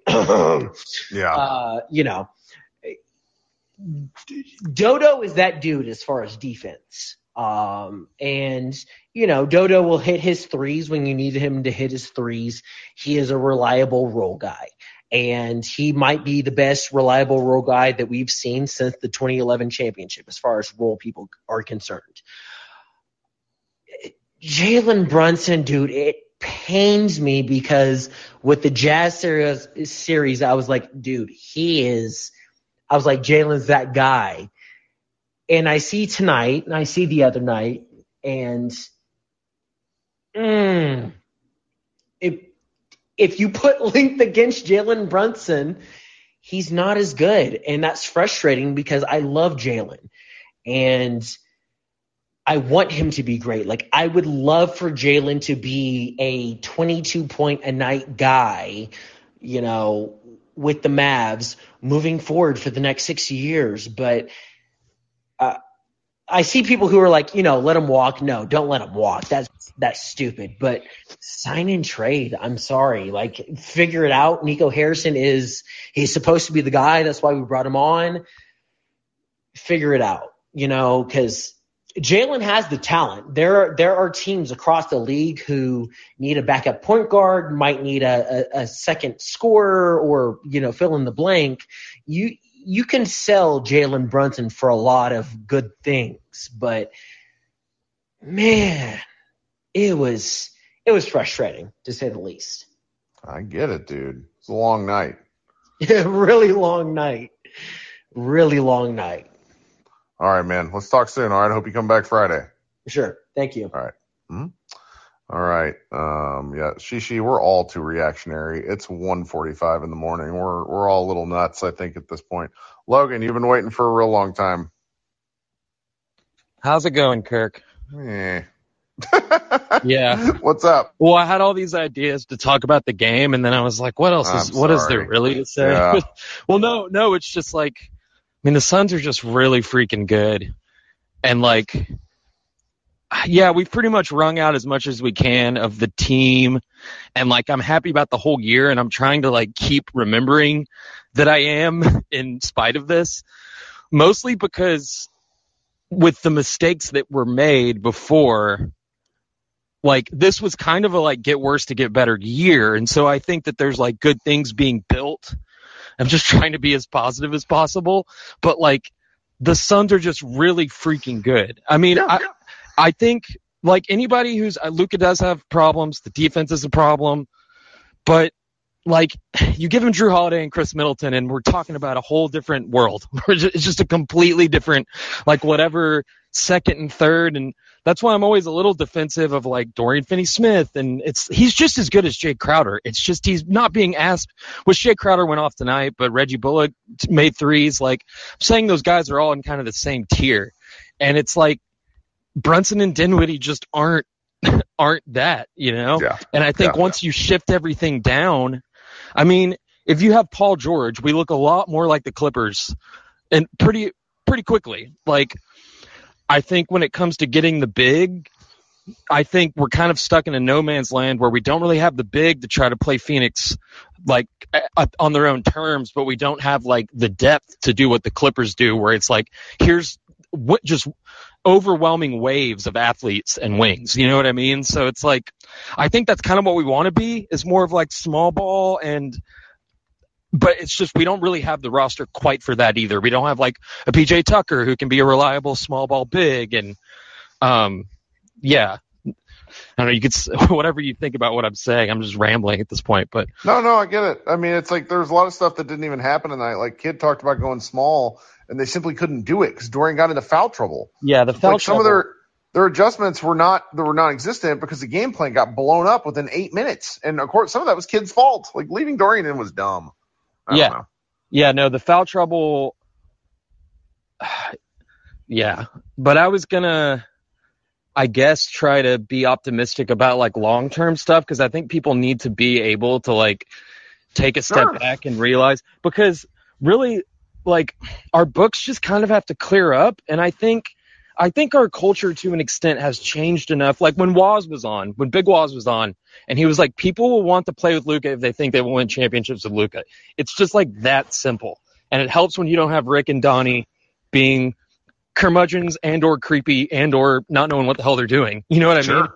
No, So- that that's going to be the big unmeasurable for me because you know, we've seen Miami create cap space every year. Um, we have a new cap guy. Well, I mean, it's going to be his second year, but uh, he was kind of the assistant cap guy. Like, there's enough reasons for optimism. I will simply say that I personally do not have the Dalton Trigg in me to be able to see a very clear path. And that just makes everything else feel a little worse because when you said like, oh, we gotta have the books clear up, the books aren't clearing up. Any, like the Mavericks are not gonna have cap space for like three, four years. No, yeah, Like, it's a it's a long yeah. Yeah, it's it's definitely not um I mean, I guess that's what I'm saying is like you kind of just have to build like some kind of foundation where as soon as you get even enough to sign one star, that one star is like, holy shit, all I have to do is go right there and like it's a thing. You know what I mean? Like like it's you know, I'm it won't even be the same kind of player, but like the Pippen to Jordan analogy, like every freaking star needs one and there's Yeah. gonna be some guy who's at that point in his career. Um Well, but that's where like the Mavericks' bad luck has like caught up with them because they fall in the 2018 draft. They use a draft pick to move uh, to to go get Luka, and you know Cuban argues with this, but but I I found Marc Stein's stuff where it's like all they had to do was absorb the contract of Kent Bazemore, and they could have moved, and then the Mavs didn't want to do that because they wanted to preserve cap space, and then so they they just then they, they they made a move for KP, which I think was still a good move in principle, and it just didn't work. And so then they were out more draft assets, and then they didn't use their cap space because they were thinking about signing Giannis this year, which never happened. And it's like all this stuff is like a, a, a series of moves, and the Mavs have painted themselves into a corner, and it's an understandable one. I'm a little frustrated at some of the things. I didn't agree with them at the time, but I at least understood the logic, whether or not I agreed. So it's like moving forward, it's just a little difficult because I don't see it, but that doesn't mean there's not anything there. I mean, it's, that's why these guys, that's why these guys have that job, and I'm on a green room at two in the morning. Yeah, yeah, no. Uh yeah, I mean I I understand like I mean the KP thing was just kind of like the original sin, like losing those picks and because we haven't been able to trade them like nope. honestly some of the guys like CJ McCollum was pretty cheap. Like guys that are 30 years old that are getting paid that money, like you might say we don't want to pay him that much money whatever, but in general like getting guys at that level they're not as I mean to get a star star we don't have the assets but like having all of the picks locked up has just been and then you're not getting the draft either cuz like uh, I mean it's I'm such a draft nerd and it has always been being a Mavs fan and also being a draft nerd is like the dumbest like why did I why do I right, have they this just don't care. Yeah. Like, like, Ma- Mavs draft, um, whose real name is escaping me for the moment. It's just like he's done all this work and stuff for the Mavericks for like like for years, and it's just like oh, they just kind of throw. Though he did actually say they were going to draft Josh Green, um, but it's it's just it's frustrating because it's like uh, you know, and and then I remember when they fell in 2018, it was like no, and I just really wanted Miles Bridges, and then Miles Bridges not or no, whichever Bridges was kicking our ass tonight. That, that was who I yeah. wanted. Mikal, that was who I wanted at five.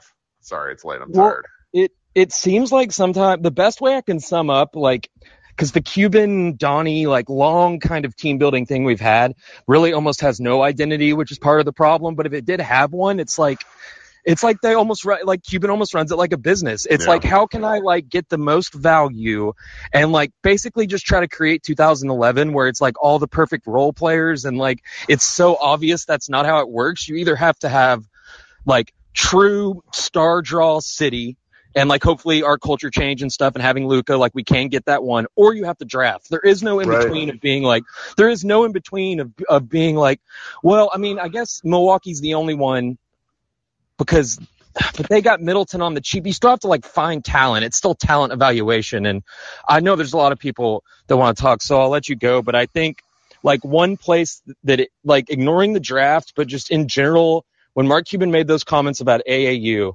and I feel like Donnie being so Eurocentric, like we, it's like a football team being like, uh, we don't necessarily think the SEC is where the best, you know what I mean? Like it's like, get, get like purebred fucking AAU guys, like everyone else understands as basketball. And it's just like, we kind of waited till just now to be like, oh, let's get Michael Finley in and, and let's get Jared Dudley assistant coach. Like it's, you can tell the culture change is more of like a Hooper, like basketball centric. Like I can feel it. I can tell that they've adapted to that. But the fact that you had Donnie at like just looking at pictures of him, you're like, this guy isn't. I don't know. It's a whole thing that I could rant about, and it's Sure. probably not explaining it well. But like, it just took us so long to catch up to what basketball in 2022 two well, is. because, because they told us for years, like like I but even even me, the cynic who hated what they did, you know, heard the oh we're the smartest guys, we know all the stuff, and like you, you hear it and you root for the team and you start to hear it enough because number one, it goes out to local media, then it's on radio. And then it, you know, guys like me, even who are cynics, will talk about it. It's like start. So then you start to believe, well, oh, you know, these guys really know what they're doing. The the the circle of trust and all that horse shit. It's just that you get fed it enough, and you you know you're a fan. You want to believe it, and unfortunately, we were just. I don't want to say we were lied to is not right. It's just like we believe the marketing, and sometimes marketing doesn't actually, you know, it doesn't match what the product is. Well, I also think in 2006 to 2011, it was just easier. Right. Like Oh, it, God, there's yeah. just So- there's just I mean, look at what Donnie Donnie Nelson did to get Dirk Nowitzki. Like they basically figured out that he was a superstar and then hid him for the Yeah. draft. Like they, you can't do that shit anymore. Like Giannis is probably the last real one where, it, and Giannis grew like four inches since he was drafted. Anyways, Logan, thanks for hanging out. I no. appreciate Sorry, it. I know I'm rambling. I appreciate Oh, you. it's fine. Mhm. All right, um, let's go to Brian, who has left the room like four times, but I'm gonna let him up here because I like him. Hey, Brian, hit the unmute button. Hey, Kirk, what's going on, buddy? Oh, not a lot. You sound uh, a little sauced. How you doing? Uh, well, I'm in Vegas. So, you are a little sauced. Good. Oh, yeah, far, far beyond sauce. So, so, um, it's been, uh, well, you know, I didn't necessarily watch the game live, live, but I've seen enough to say, like, I don't really understand why everybody's really mad about the outcome. Like, I saw a lot of people. I, I watched uh, game one, like from uh, tip off to Right. end, and a lot of people were trying to like hold out hope for game four or like the fourth quarter, like you know Yeah. when the Mavs made their ridiculous comeback, and it was like, guys, like, do you not understand how basketball works? Where teams will make a comeback when a team is up twenty. Right. And That all- was not indicative. They were like beating, you know. uh, and y- y- I've seen some really bad faith takes, and then people dunking on really good like articles that have been written about like game one, and that really annoyed me. But I get it. yeah, yeah, yeah, yeah. But I mean, you know, from so I've I've I've caught up enough where I've seen where a lot of people are mad, but it's like, you know, a lot of people don't understand. So when the Mavs won the title back in 2011 and they eliminated the Thunder within, I think it was like what five or six games, like this Suns team is kind of on a mission, and the Mavs are not that that team. I don't understand why people are so upset that potentially they can lose in five or six games. It's okay. Like Yeah. I don't, I don't, I really don't well, understand. I mean, they're up at half, and they Well- played, and, and there was enough stuff to where you were looking at the halftime and oh. saying, okay, Brunson can play better, Dorian can play better, and and, and it's like there's not where, and then they just come out and lay an absolute egg. That's Well, why this sucked. Well, you know what, Kirk? But I had like a completely a different like perspective, like prior to getting like more sauce than I am right now. Like I saw Luka had 24 points at halftime, and I was like, "Ooh, I don't like their chances." And believe it or not, they got blown out because, like, I saw that crazy stat that you know I Marc Stein tweeted out earlier today, but I want to give Dalton Trigg like props for tr- actually like acknowledging that earlier. But the thing is, like, I I don't know what else you want like from this team. Like the Suns team is better, and they have a strategy, and they decided to let Luka just go. Like I saw so many tweets today saying, "Oh man, Luka just needs to go asshole Luka." Like he did that in the first half, and they still lost by double digits. What else do you want from this team? And I'm really confused on people getting mad and upset about like Brunson's production, and it's just like very, very obvious to point out like Brunson does not play well against length, and you and Josh have pointed out very, very like nicely that he does not play well against length. And how many points did Jalen have tonight? Nine points. How many points did he have in game one?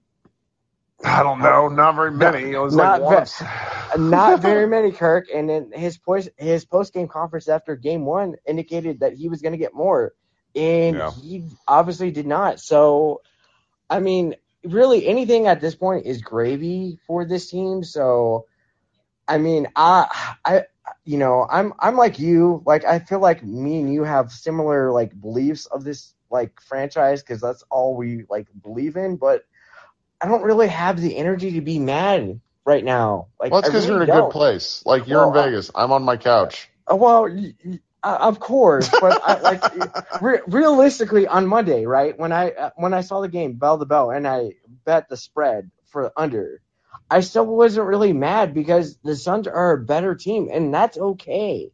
That is completely okay when you are playing a, against a better, superior team.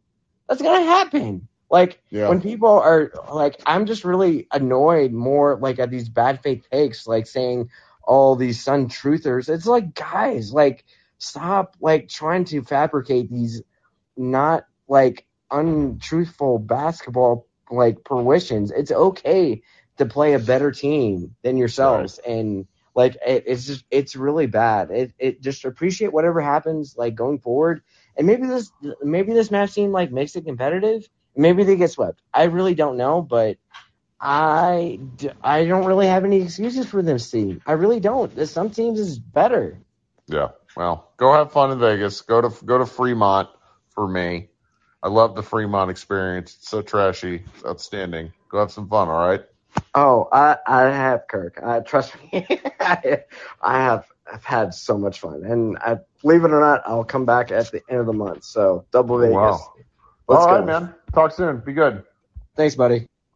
All right. Coming up next, uh, we're gonna go with Savas. What's happening? And Jeremy, you'll be last. Hey. One more time. Hey. Mute button. There we go. Hey, Kirk, how you Okay. doing? What's up? Uh, yeah, so I don't know if you caught it uh, when the uh, commentators were talking about uh, Luka being bothered by the crowd. Did you catch that?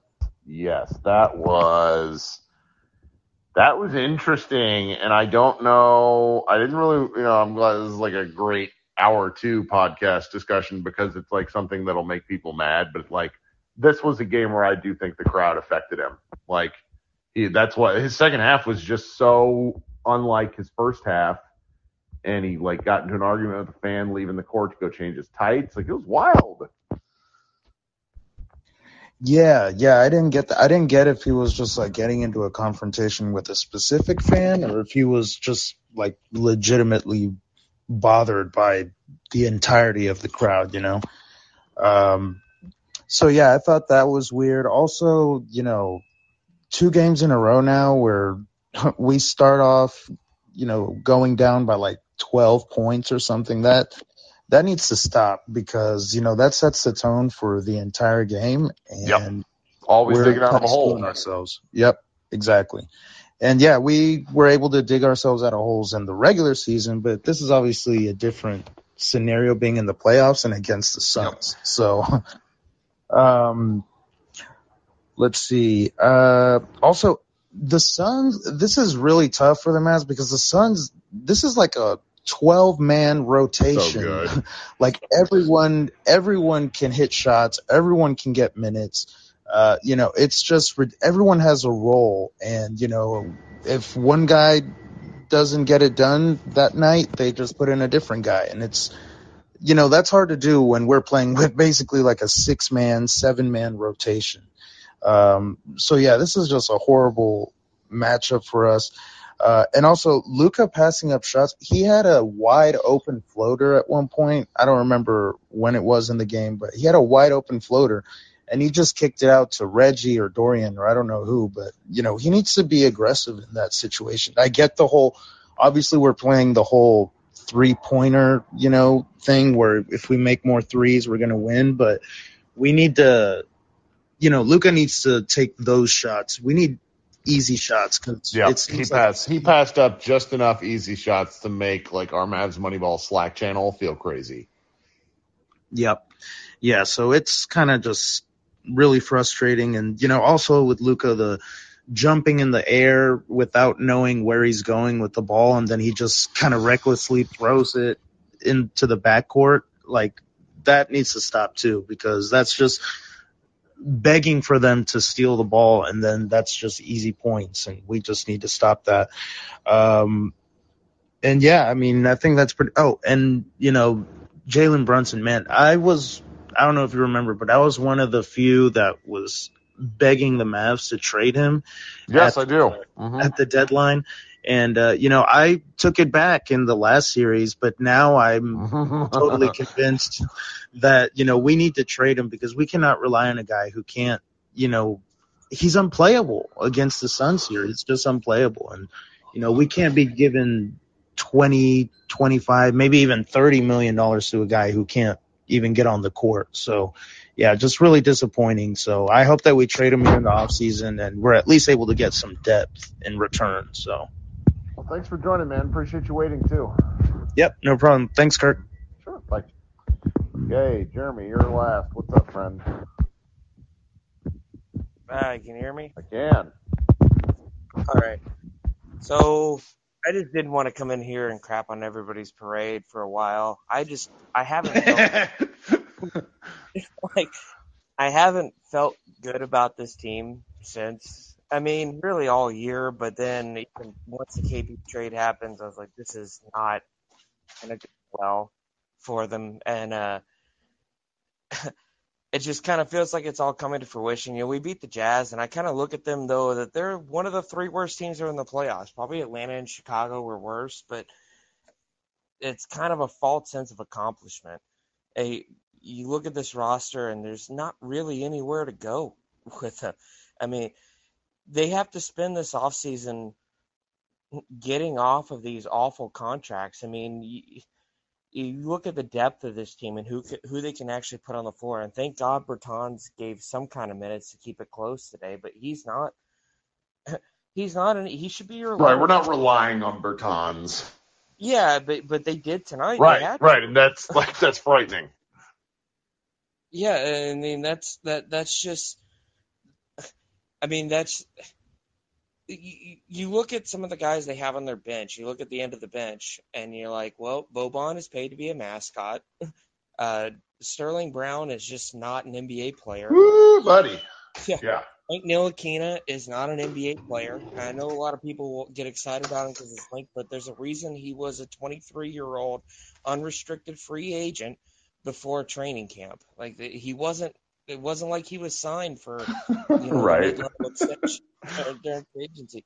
And they have all these players who are just. And Josh Green, I had some hope for him, for, hope for him before the playoffs, but he just clearly maybe he figures something out and he's just not as nervous or whatever is going on with him. But he's right now he's not an NBA playoff player. And you look at the roster and you're like, who is it? It's Luka, Finney Smith sometimes, Reggie Bullock, and Brunson. If no, if there's at least two players in the court that are under six four. Like, Yeah. and everyone else you look at is like who is who on this team can you rely on who is playing who can you put out there and i don't like Kidd as a coach i you know i don't i haven't liked him i didn't like the hire when it happened um but what he, I mean, I, I want him to make adjustments, pull Powell out of the lineup, but what's he going to do? I mean, I guess play Kleber. He tried to play. One of the reasons why Dorian Finney-Smith was in foul trouble is because they tried to play him at the five, and he had to foul eight, and every time he got near him, he was. I mean, they just they had no answers, and this roster is just. What do they? What do they do from here? Like, wh- who? Who do they move for? Like, I, I just, I don't know. I uh, this, I feel more lost about this team last year at the end of the year because I, I saw with the Clippers, they, I was like, they're playing one of the best teams in the league. They took them toe to toe. They could have easily won the series with a few, with a few shot, you know, a few made shots here and there. But now I look and I'm like, okay, where do you go from here? Like, who's going to take Spencer Dinwiddie? I understand. Who's going to take Davis Bertans? Nobody. Davis Bertans is a maverick until his contract expires. Yeah. That, I understand. Yeah. And Well, thanks, man. Appreciate you. all right. Well, guys, almost made it full two hours again, so that's fun. Um, I don't know what I'm going to do next.